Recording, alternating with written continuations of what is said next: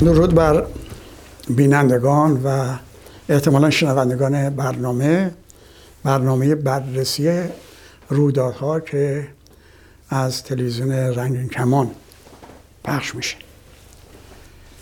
صحبت های بار پیش ما به اینجا رسیدیم که چطور شد که بعد از هفت سال که عملا سوریه به هم ریخته شده بود و با کمک دولت های غربی و ترکیه و پول عربستان و قطر و ایجاد نیروهای مذهبی و انواع مختلف اسمای مختلف نامهای مختلف و سرانجام ایجاد داعش که البته بعد نیست در مورد داعش یه اشاره بشه به اینکه آقای ترام در مبارزات انتخاباتی خودش به اوباما ایراد گرفت که این داعش رو شما ایجاد کردید.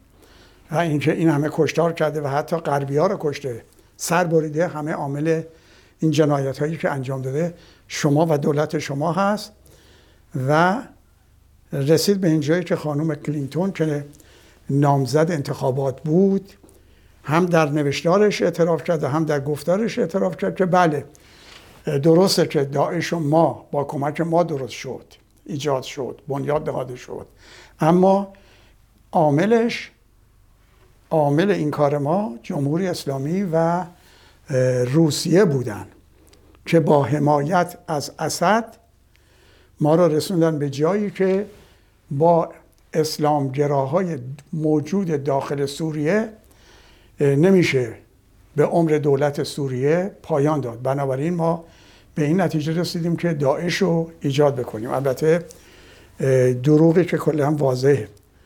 اولا شما به چه مناسبت می‌خواین دولت قانونی سوریه رو بردارین که چون اون اسلامیا و ارتش آزاد موفق نشده داعش رو ایجاد کردین. بعدم اون موقع که شما داعش رو ایجاد کردید اصلا روسیه در سوریه نه نیرو آورده بود نه حمایتی می‌کرد. این جمهوری اسلامی بود که حمایت می‌کرد و حزب الله لبنان. البته در مورد دخالت جمهوری اسلامی و فرستادن پاسدارا در اونجا بحث‌های زیادی در این سالها مطرح شده که آیا باید دخالت می‌کرده یا نباید دخالت می‌کرده؟ من همون موقع گفتم الانم تکرار می‌کنم که حضور پاسدارا در سوریه و حضور حزب الله در سوریه و مقابله با داعش کار درستی بود برای اینکه برنامه ای که خواب خوابش رو دیده بودن در رو داشتن در ذهن ذهنشون بود. این بود که داعش اول سوریه رو بگیره و بعد عراق و ایجاد دولتی یک شل از دو کشور عراق و سوریه که اکثریت با سنی ها می‌شد در حالتی که یک پارچه می‌شدن. این داعش سرازیر بشه به ایران. و همون برنامه هایی رو اجرا بکنه در ایران که 1400 سال پیش عربا در ایران پیاده کرده بودن. و این کار درست بود که درگیر شدن با داعش در خاک سوریه بهتر از درگیر شدن در ایران بود ولی سردمداران جمهوری اسلامی اینو به خاطر منافع ملی ایران انجام ندادن. اونها به حال این وحشت رو داشتن که اگر داعش بتونه کشور عراق و سوریه رو یه پارچه کنه و قدرتی بشه که مورد حمایت قدرت بزرگ غرب باشه. طبیعتا سرازیر میشه در ایران. امکان پیروزیش هست. در اون صورت سرمداران جمهوری اسلامی رو قتل عام خواهد کرد. بنابراین ترس از جون خودشون باعث شد این سیاست اتخاذ شدن و تصادفا سیاست اونها در جهت منافع خودشون حفظ خودشون با منافع ملی ایران تطبیق پیدا کرد و سرانجام داعش پایان پیدا کرد و اون کسی هم که از های آمریکا آورده بودن و رئیس این داعش کرده بودن اسم البغدادی هم بهش داده بودن دیدیم که همونو همون کسایی که ساخته و پرداختش بودن سرانجام او رو از بین بردن و گفتن جسدش هم به دریا ریختن. خب گفتیم که اون زمان مسئله اسلامی کردن سوریه مطرح بود. همونطور که در ایران اسلامی شده بود در افغانستان اسلامی بود در پاکستان اسلامی کرده بودن ولی ادامه پیدا کردن جنگ در سوریه و طولانی شدن جنگ باعث شد که در طول این زمان مسائلی رو مطرح بکنه که قبلا شاید مطرح نبود. قبل از اینکه در سوریه کار به اینجاها برسه تا اونجا که اطلاع داریم تهدید جمهوری اسلامی به اینکه اگر صدور نفت ایران مانع صدور نفت ایران بشن ما تنگه هرمز رو به روی تمام کشی های نفتکش خواهیم بست. عربستان و قطر و ابوظبی و حاشیه نشین یعنی شیخ امارات امارات نشین های جنوب خلیج فارس رو به این فکر افتاد یا این فکر رو به اونها القا کردن که برای اینکه صدور نفتشون در تنگه هرمز با مانع جمهوری اسلامی روبرو نشه از این منابع نفت لوله کشی کنن و این لوله کشی بیاد و از سوریه رد بشه و بره به ترکیه و به دریای مدیترانه و بستن تنگه هرمز تأثیری در صدور نفت این کشورها نداشته باشه و طبیعتا قیمت نفتم در دنیا بالا نره که منافع کشورهای دیگر رو به خطر میندازه. اضافه شدن و گرون شدن نفت بشته هر بشته نفت. ولی این سوال همون موقع برای من مطرح بود چرا وقتی این لوله ها میاد به سوریه و می‌تونه بره به مدیترانه چرا باید بره از ترکیه بره؟ از خود اون سوریه می‌تونه به دریای مدیترانه راه برسه اونجا. ولی خب مثلا این بود که اینجا باید حق و حساب خلیفه جدید ترکیه هم داده بشه. بنابراین لوله باید بره ترکیه از ترکیه بره که یه عوارضی هم به دولت ترکیه داده بشه. و می‌دونیم که روسی دولت سوریه یا بشار اسد با این طرح موافق نبودن. و این طرح انجام نشد و دنبالش هم تمام جنگ افسرهایی که برای سرنگونی قذافی به لیبی رفته بود برگشت از راه ترکیه برای داعشی که به وجود آوردن و دیدید آنچنان قدرت نظامی پیدا کرد که در عرض یه روز کمتر یه روز اربیل رو در عراق فتح کردن. بنابراین دیگه حالا برنامه این شد که دیگه موضوع عبور لوله های نفت از کشورهای عربی جنوب خلیج فارس به سوریه و بعد ترکیه منتفی شده. حالا باید دولت سوریه سرنگون بشه. خب این جزئیاتش رو دیگه همه می‌دونیم بحث نمی کنیم ولی می‌دونیم که در شمال سوریه منابع نفت و گاز پیدا شده. و حالا دیگه دولت آمریکا علاقمنده که اگرم رئیس جمهور کنونی آقای ترامپ در مبارزات انتخاباتی قول داده که قشون خودش رو ببره و چرا و خارج کنه از سوریه و احتمالا از افغانستان چرا این منابع نفتی شمال سوریه رو که بخشی هم لابد از عراق و در بر می‌گیره اینها رو چرا در اختیار نگیرن؟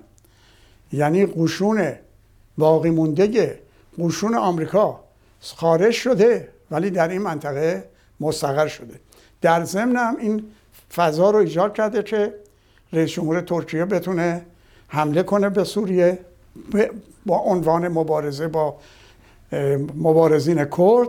ولی در حقیقت احتمالا اضافه کردن بخشی از خاک سوریه به کشور ترکیه که این در تصورش این بود که تمام اون کشورهایی که روزی جزء عثمانی بوده به ترکیه برگرده که در دنیای امروز.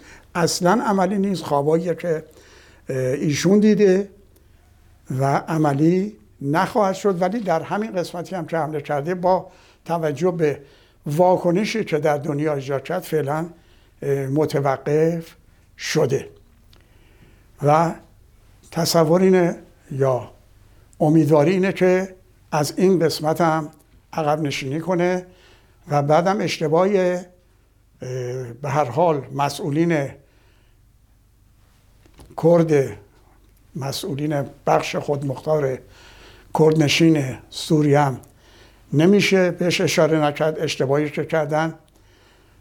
چون آمریکا ازشون خواست در جنگ با داعش همکاری کنن و اینا صادقانه همکاری کردن و گفته میشه حدود یازده هزار تن کشته دادن برای اینکه داعش بتونه پایان پیدا بکنه. چون به هر حال آمریکا نمی‌تونست هیچ رئیس جمهوری نمی‌تونست برای مبارزه با داعش و پایان عمر داعش یه همچین تعداد آمریکایی رو به کشتن بده. چه بهتر که اینهایی که کشته میشن از کردای دلیر کردستان سوریه باشن. اشتباهیش کردن اینا قول آمریکا رو قبول کردن با تمام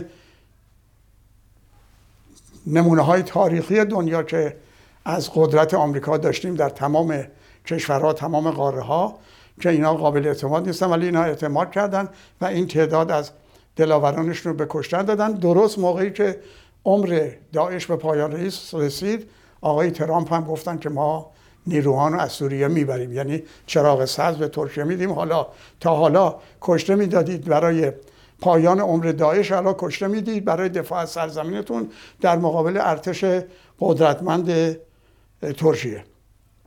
و در مقابل اعتراضایی که شد به خصوص در آمریکا به آقای ترامپ ایشون گفتن که ما قول نداده بودیم که همیشه در کنار کردها باقی بمونیم.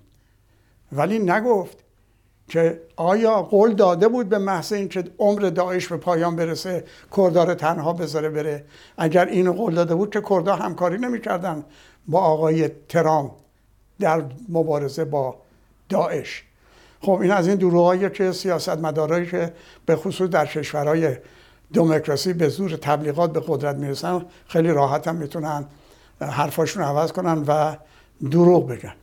بر روی الان مسئله که مطرح شده اینه که دولت سوریه تصمیم گرفته ارتش خودش رو بیاره به شمال سوریه و در مقابل ارتش ترکیه قرار بگیره و چه پیش خواهد آمد معلوم نیست.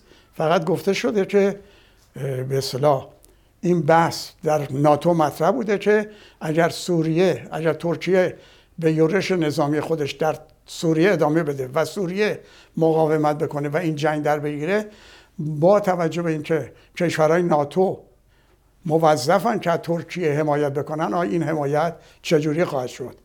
آیا حقانیت داشته این یورش که باعث این برخورد نظامی شده این بحثیه که لابد در موردش تصمیم می‌گیرن یا به شکلی به این ماجرا پایان میدن. من اشاره کردم که در سال در سالهای 1915 به دنبال پایان جنگ اول جهانی تا 7 سال 1923 یک قتل عامی از ارامنه مقیم ترکیه شد که معروف به نسل کشیه.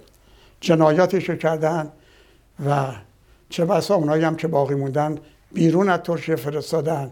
اونها هم در این مسیر طولانی کوهستان ها تو سرما گرما از بین رفتن و این روزیه که ارامنه دنیا روز نسل اعلام کردن و خیلی از کشورهای دنیا اعلام کردن که این کار ترکیه عثمانی که البته اون موقع عملا مصطفی کمال پاشا قدرت رو به دست گرفته بود. یعنی ارتش ارتشی که به عمر خلیفه پایان داد و به خلافت عثمانی پایان داد عملا اینها بودن که معتقد بودن ترکیه فقط سرزمین ترک نشین باشه و باید از کردها ارامنه و بقیه اقلیت ها پاک بشه. به حق دنیا این روز روز قتل نسل ارامنه می‌دونه و خیلی از کشورهای دنیا اینو تصویب کردن ولی رئیس جمهور کنونی ترکیه زیر بار نمیره و حتی تهدید می‌کنه کشورهایی که این روز و یه روز قتل نسل کشی اعلام بکنن قطع رابطه باشون چرا؟ چرا؟ آلمان جنایت های هیتلر رو محکوم می‌کنه و هیچ واکنش منفی نشون نمیده تایید می‌کنه و خودش هم معتقد این کار شده دورانه. یا در ایتالیا در دوران موسولینی یا در ژاپن که در چین چقدر جنایت کرد همه اینا حاضرن جنایات دولت های اون زمان رو محکوم بکنن. چرا رئیس جمهور ترکیه حاضر نیست؟ نمی قبول نمی‌کنه که این نسکشی این جنایت در مورد ارامنه شده. حتی بعدش هم تا امروز نسبت به کردها ادامه داشته و سایر اقلیت ها علتش عدید من اینه که این آقا خودش وارث خلفای عباسی می‌دونه. خلفای عثمانی می‌دونه. و معتقده که ایشون بایستی همونطور که خلفای عثمانی رهبری جهان اسلام رو در دستشن این هم رهبری اسلام سنی رو در دست داشته باشه. چون تصور می‌کنه که پادشاه های عربستان یا کسانی که در عربستان قدرت به دست دارن به دلیل وابستگیشون به غرب کنار اومدنشون با اسرائیل توافقشون با اسرائیل این فرصت برای اونا نیست یا جهان تش... جهان سنی جهان اسلامیان سنی که الان یک میلیارد و 300 400 میلیون هستن در سراسر دنیا. اونها رو به عنوان رهبر رهبر جهان اسلام قبول نمی‌کنن. این تصورش اینه که این می‌تونه این کار رو بکنه و باز تو ذهنش اون خلافت اسلام عثمانی رو تجدید کنه و در رأسش قرار بگیره و خواب اینم می‌بینه که اون سرزمین های جدا شده رو به ترکیه امروز برگردونه که اینا همه خواب و تصور و رویاست. هیچ کدوم در دنیای ما عملی نیست و عملی نخواهد شد. به همین دلیله که ایشون در چندین سال پیش وقتی که اسرائیل حمله هوایی کرد به بخش غزه و کشتاری رو شروع کرد ضد مبارزین مبارزین فلسطینی ها ایشون در اعتراض به این یک کشتی رو روانه کرد با وسایل و امکانات غذایی اینا و البته اسرائیل دولت اسرائیل قبل از اینکه این کشتی برسه به کناره غزه مانع شدن و تعدادی از افراد یا نیروی ترکی هم که در این کشتی بودن کشته شدن و یه بحران ایجاد شد و این در اونجا در سازمان بین المللی هم حمله کرد به اسرائیل و محکوم کرد. کشتن فلسطینی رو. ولی خب محبوبیتی هم شاید کسب کرد در دنیای اسلام. ولی ما دیدیم که عملا این در حقیقت دفاع از فلسطینیایی نبود که در این حمله های هوایی اسرائیل کشته میشن و جانشون از دست میدن و آواره میشن و بدبخت میشن و به خانمان میشن. این برای این بود که خودش رو به عنوان رهبر دنیای اسلام مطرح بکنه. به این دلیل که می‌بینیم همون کاری که اسرائیل با فلسطینی ها کرد ایشون در شمال سوریه داره با کردها داره می‌کنه. با به خصوص زنای مبارز شیر زنای کردی که در تمام مبارزه با داعش فرماندهی بخش های مختلفی رو به عهده داشتن. و می‌بینیم همون کار داره می‌کنه. پس اگر ایشون با آدم کشی مخالفه نباید یورش می‌برد به داخل سوریه. ولی می‌بینیم نه. این دروغایی که سیاست مداره برای که محبوب بشن برای محبوبیت خودشون انجام میدن به خصوص آقای طیب اردوغان. و مسائل دیگری که این روزا مطرحه همونطور که بار پیشم گفتم اینقدر در دنیا دگرگونی سرعت پیدا کرده سرعت دگرگونی زیاد شده که هر خبری که امروز مطرح میشه فرداش می‌تونه کهنه شده باشه خبرهای دیگه ای هم بیاد جای اینو بگیره. ولی چیزی که ما باید بهش توجه بکنیم که در داخل ایران یک نظامی حاکمه به نام جمهوری اسلامی و در چهل سال گذشته یه ملتی رو واقعا اسیر خودش کرده. مردم ما در جهنمی به نام جهنم ولایت فقیه زندگی می‌کنن. این کشوری که این همه منابع نفت و گاز و حتی منابع مدنی دیگه داره امروز به نون شبش محتاجه. و بسیاری از مردم در این چهل سال تا اونجایی که تونستن از ایران فرار کردن آواره شدن در سطح سیاره جهان. و چه بسا جوانای ما و هموطنهای ما در این فرارا جون خودشون از دست دادن.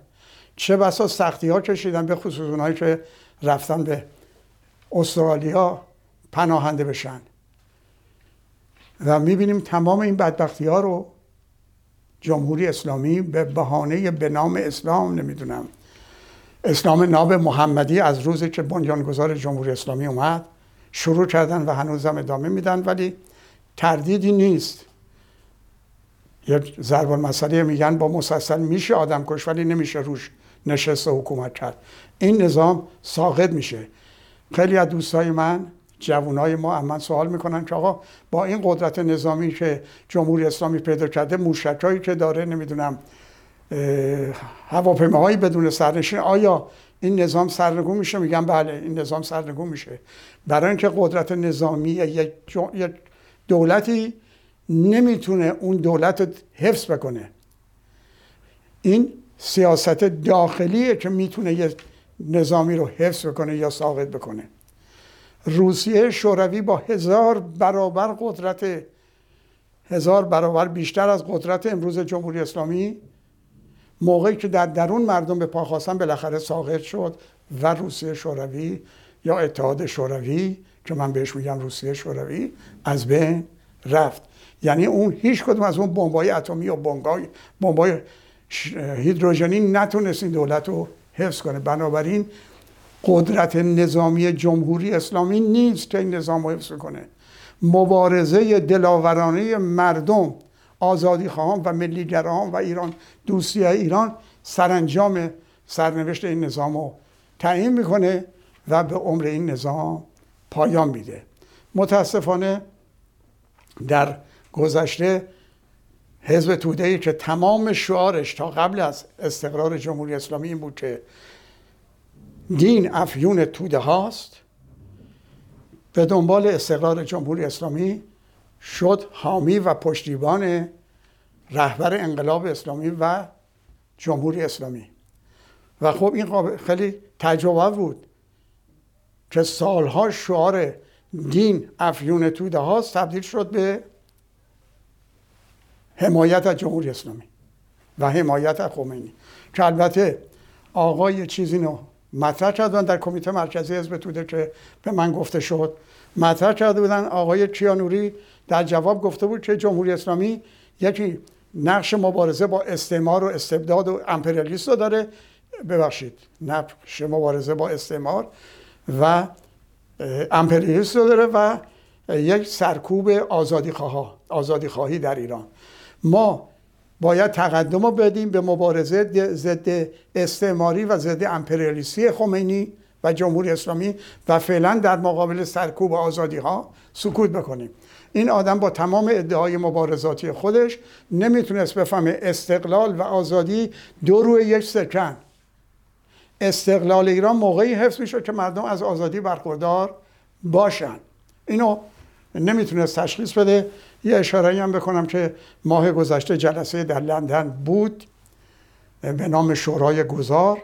متاسفانه اسم و شمایل بندرم گذاشته بودن که هرچی پیغام دادم که بردارن که عمل نکردن گوش نکردن و من ناچار شدم با اینکه دلم نمی‌خواست مقاله یا بیانیه در این زمینه بدم. فقط بهتون بگم که در ایران مردم در آتش جهنم ولایت فقیه میسوزن. در ایران مردم با تمام وجودشون برای رسیدن به آزادی مبارزه می‌کنن. یک همبستگی بزرگ ملی در داخل تشکیل شده که قابل تحسینه و خودشو بارها و بارها نشون داده و متاسفانه ما در خارج به جای توجه به این خواستها به جای توجه به نیاز مردم به جای حمایت و پشتیبانی هم مبارزات آزادی خانه و ملیگرایان مردم در داخل. فکر می‌کنیم مردم در داخل مدیر کل کم داشتن. در لندن جمع میشیم یک هفته با سر صدا برای این ملت مدیر کل انتخاب می‌کنیم که دیگه خیالشون راحت بشه به خدا میسپارمتون تا جلسه بعد.